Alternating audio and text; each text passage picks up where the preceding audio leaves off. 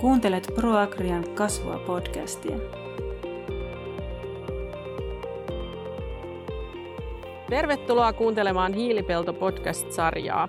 Tässä jaksossa keskustellaan erikoiskasveista ja niiden merkityksestä hiili- ja typpisyötteeseen. Miten kasvituotannon monipuolistaminen ja viljelykierto tukee ilmastonmuutoksen sopeutumista? Podcast on tehty osana tietokäyttöön ja hiilipeltohanketta yhteistyössä Future Crops-hankkeen kanssa.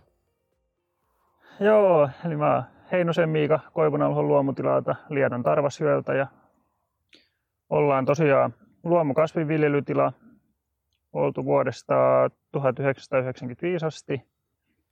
Ja tilalla on nurmikasvien siemenviljelyksiä ja sitten on niin kauraa kuin hiukan nyt on ollut syysmuotoisiakin kasveja. Ruisvehnä tuli tänä vuonna kokeiluun ja syysruista. Ja sitten on palkokasveja, niin härkäpapua kuin hernettä ja lupiiniakin, että, että, että niistä ollaan koitettu viljelykiertoa sitten saada aikaiseksi. Joo, ja mä olen Marja Keskitalo Luonnonvarakeskuksesta. Olen tutkinut erilaisia vaihtoehtokasveja, mukaan lukien palkokasveja ja valeviljoja ja öljykasveja vuodesta 1997 saakka. Ja viime aikoina tutkimuksissa on ollut esikasviarvoja, viljelykiertoja ja myös seosviljelyä. Miten erikoiskasvit määritellään? Mitä niillä tarkoitetaan? No sitä voidaan niin kuin määritellä eri lailla, mutta tota, EU:ssa on itse asiassa ihan tämmöinen uuskin lista olemassa, jossa jokainen maa on tavallaan voinut määritellä ne erikseen ja se liittyy pinta-aloihin. Ja, ja Suomessa se on raja, vedetty se raja siihen 10 000 hehtaariin. Ää, muilla mailla, se riippuu vähän maasta, niin siitä 5 000 vähän päälle 10 000 hehtaariin.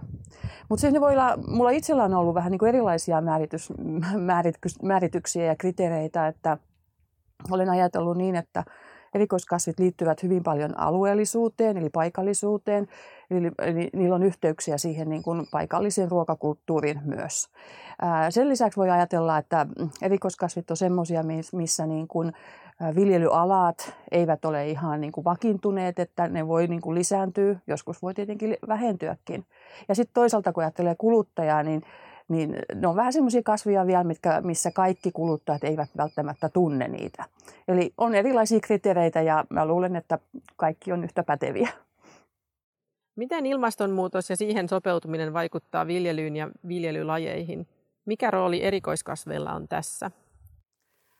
No tota, jos mä aloitan tästä, niin se mitä niin kun tutkimuksissa kiinnostaa on, että miten me löydetään sellaisia viljelykasveja, koska meillähän on niin kun paljon muitakin viljelykasveja, mitä me tällä hetkellä niin kuin pääsääntöisesti viljellään.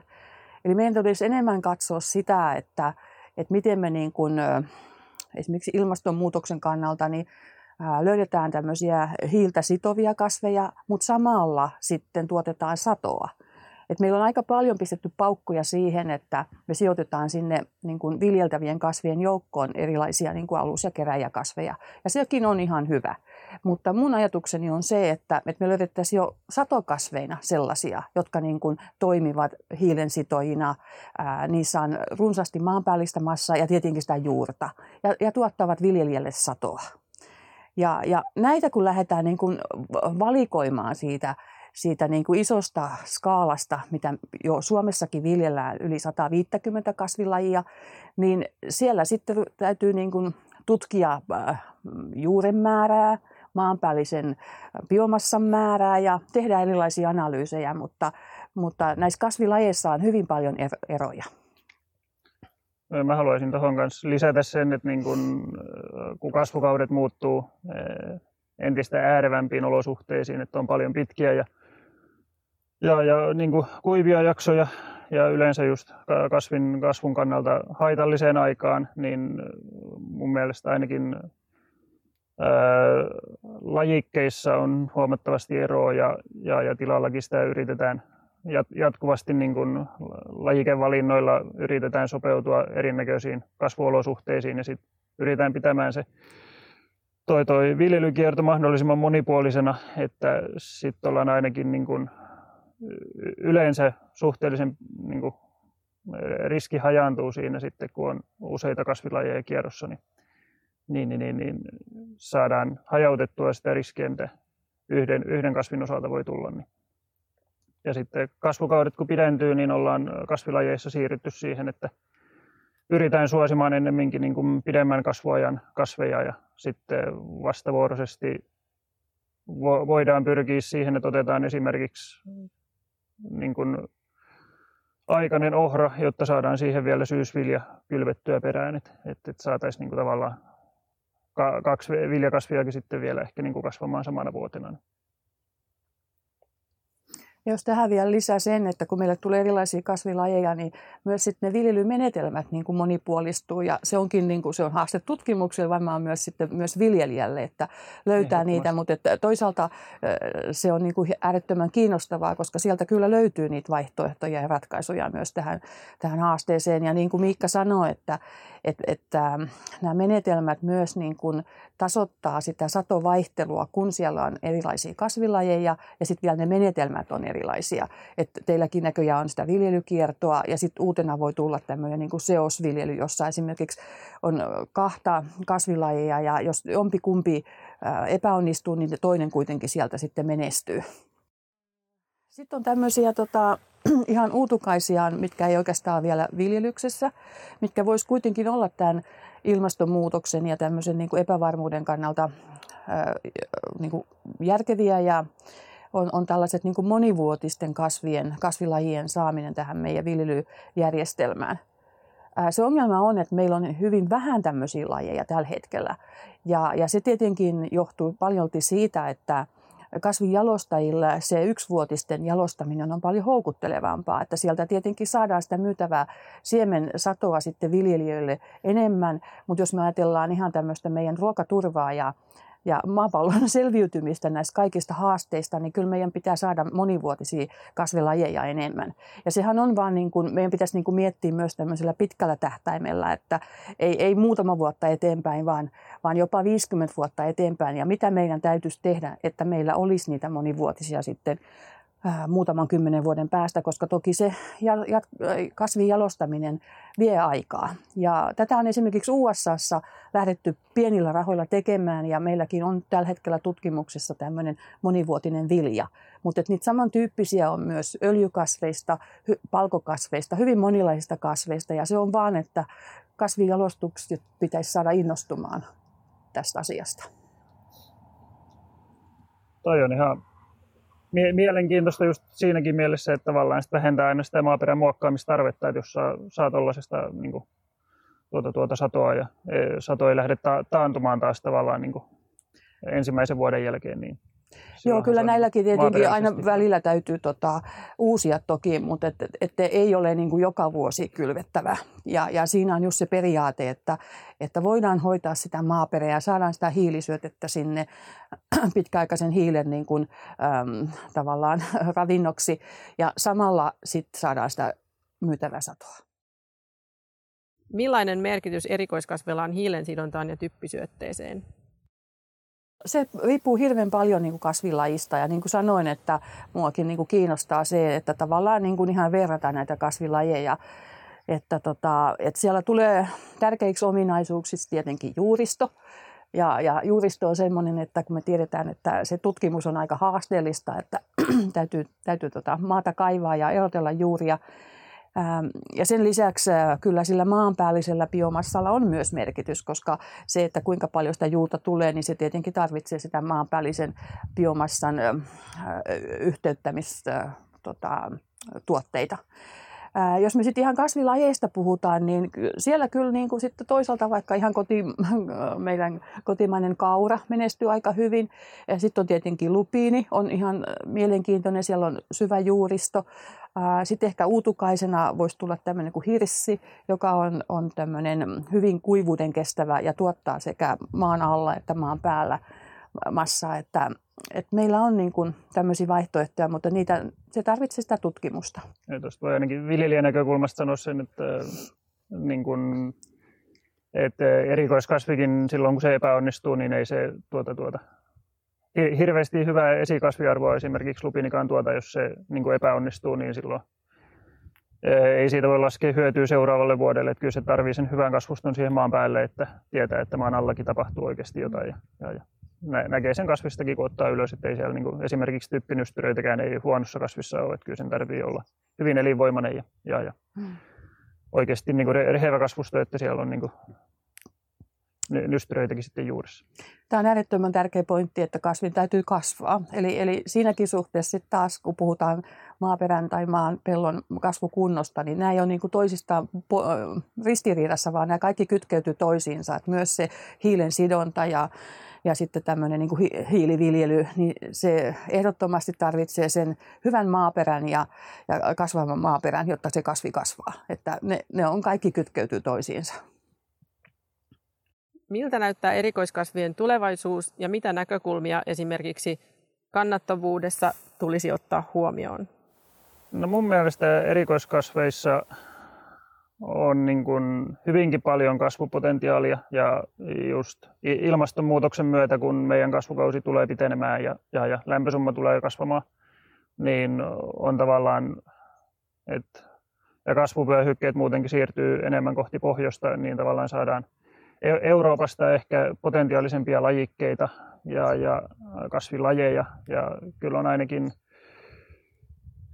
itsellä on semmoinen niin kuin ajatus, että, tai to, toiveissa, että jos saisi hyvän toimivan gluteenittoman viljelykierron, niin se olisi niin kuin tilalle hyvä erikoistumismahdollisuus. Ja sitten siellä on hyvinkin paljon sit gluteenittomia kasveja, mistä voisi saada niin kuin tavallaan sinne ehkä viljavuosien niin kuin paikalle viljelykierrossa, niin voisi saada hyviä vaihtoehtoja.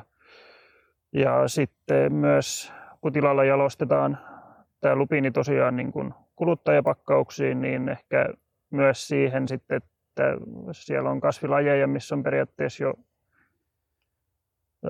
markkina on tehty niin kuin ulkomaisella tuotteella, niin voisi olla niin kuin valmis, valmis markkina, mihin sitten ehkä näillä ulkomaisillakin tai uusilla kasvilajeilla voisi päästä näillä tota, sitten taas ehkä jalostamaan niin kuin jo entuudestaan luotuun markkinaan tuotteita, niin se olisi ihan mielenkiintoista. Ja kyllä sitten niin kuin pellon kasvukunnon puolesta niin että saisi sinne sitä juurimassaa ja sitten, että ei tarvitsisi pelkästään viljellä vaikka kauraa, kun kaura on helppo saada onnistumaan ja siitä saa aina hyvää tulosta, niin siihen aina haluaisi etsiä vähän jotain muutakin siihen paikalle viljelykierrossa.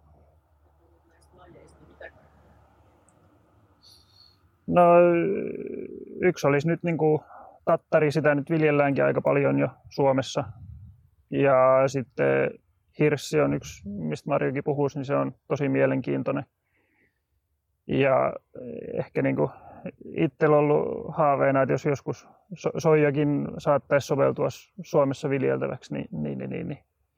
se vaatii tietenkin kasvinjalostustakin sitten, että saadaan taas tähän Suomen, Suomen pitkään päivään se soveltumaan sitten kesällä. Niin, niin, niin, niin. niin. Mutta näissä on sitä tavallaan voisi olla kasvupotentiaali hyvinkin paljon sitä aikanaan. Ja sitten soijas on sekin hyvä, että siinä on jo rehumarkkinakin, että sitä osaa niin kuin ruokinnallisesti sitten taas ruokinta-asiantuntijat käyttää, käyttää paljon. Niin se olisi semmoinen varma, varma kulutuksen puolesta. Joo, tota, voihin näin, näihin sanoa näihin Miikan vaihtoehtoihin, että ihan Etelä-Suomessa kyllä esimerkiksi soijakin on aina aina välillä niin kuin onnistunut. Että toki siinä on haasteita, mutta niin meillä pakka olemaan vähän muissakin kasveissa haasteita. Että, että uskon hyvinkin, että täällä teidän, teidän tilalla jo voisi menestyäkin. Mutta mä ajattelen erikoiskasvit semmoisena, no niillä voi olla myös niin kuin vähän toisenlaisia nimiä. Voi olla uusi viljelykasvi tai englanniksi on minor crops, special crops. Sitten on tämmöiset niin kuin unohdetut kasvit, mutta ne on niin kuin, tavallaan tarkoittaa kaikki samaa. Ja mulle ne on sellaisia kasveja, jotka niin kuin, joita me tarvitaan aina, koska ne on vähän niin kuin tämmöiset tota, nämä teinit, jotka haastaa aina vanhempiaan, niin myös erikoiskasvit haastaa niitä olemassa olevia. Ja tämä on mun mielestä pitäisi olla ihan luonnollista.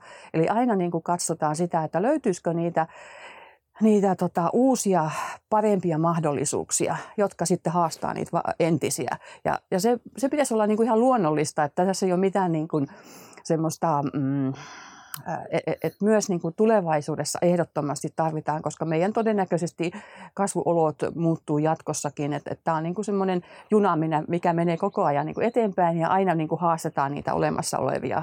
Ja niinhän yhteiskunnassa muutenkin on, että aina vähän niin kuin entisiä menetelmiä haastetaan.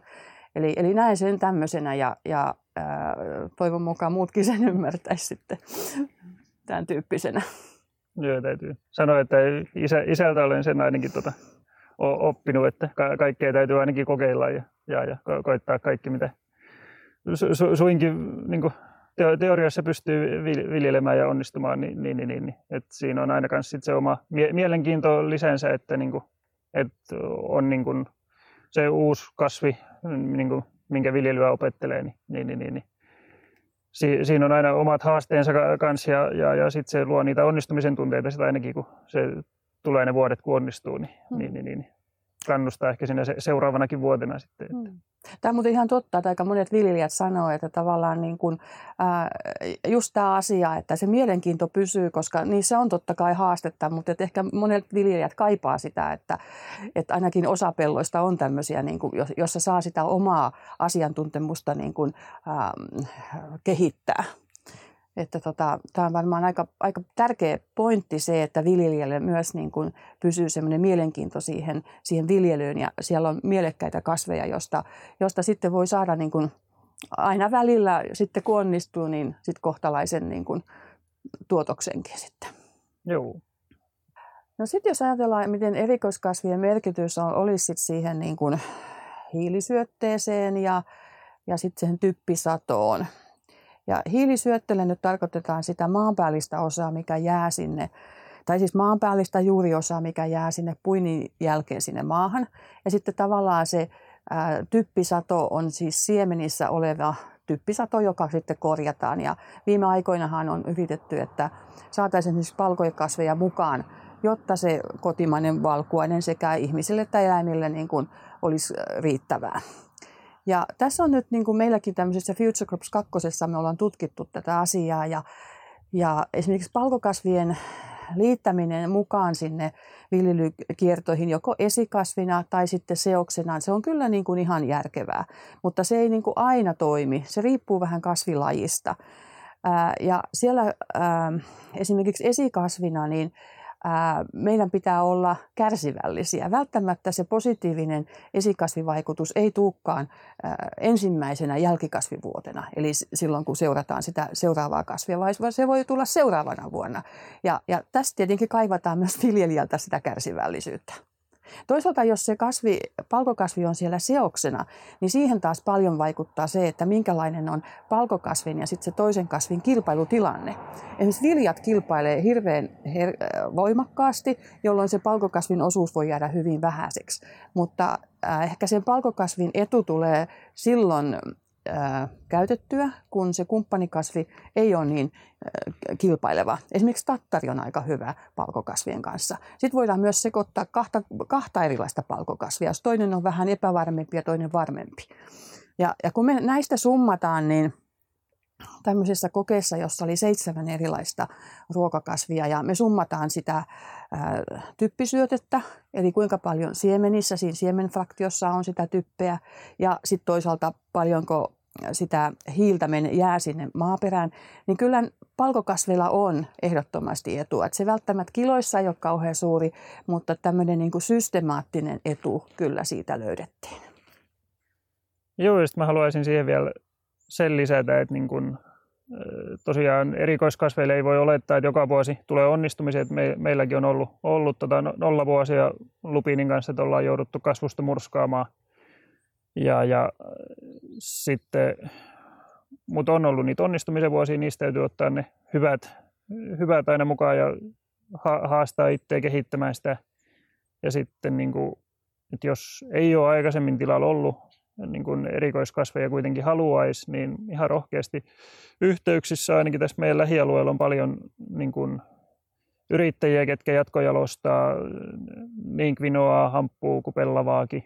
Ja, ja kaikkea tämmöistä. Että jos haluaa semmoista ottaa kokeiluun, niin ottaa niin kuin rohkeasti yhteyttä ja, ja, ja kyselee viljelyvinkkejä, niin, niin, niin, niin, niin tota, moni on valmis niin kuin auttamaan alkuun ja, ja, ja mekin ollaan saatu ihan positiivisia kokemuksia niin kuin lupi, lupiinista on ollut muutama, muutama tota, tota, viljelijä, kun on ottanut omille pelloillensa kasvuun, niin ollaan saatu ihan kuulla, kuulla iloisista onnistumisista.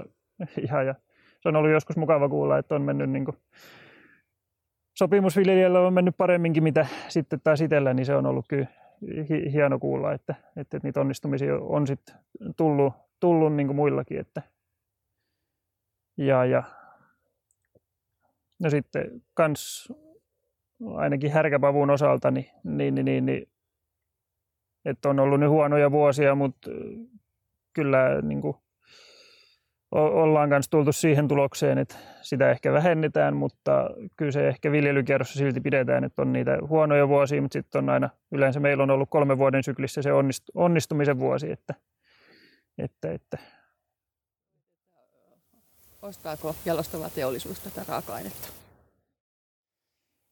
No tuntuu, että vähän heikomman puoleisesti tota, tota, ja jalostava niin kuin porras sitä ostaa. Ja ehkä niin kuin on nämä tutut komponentit, mitä ollaan rehustuksessa käytetty pitkään, niin niitä ollaan ehkä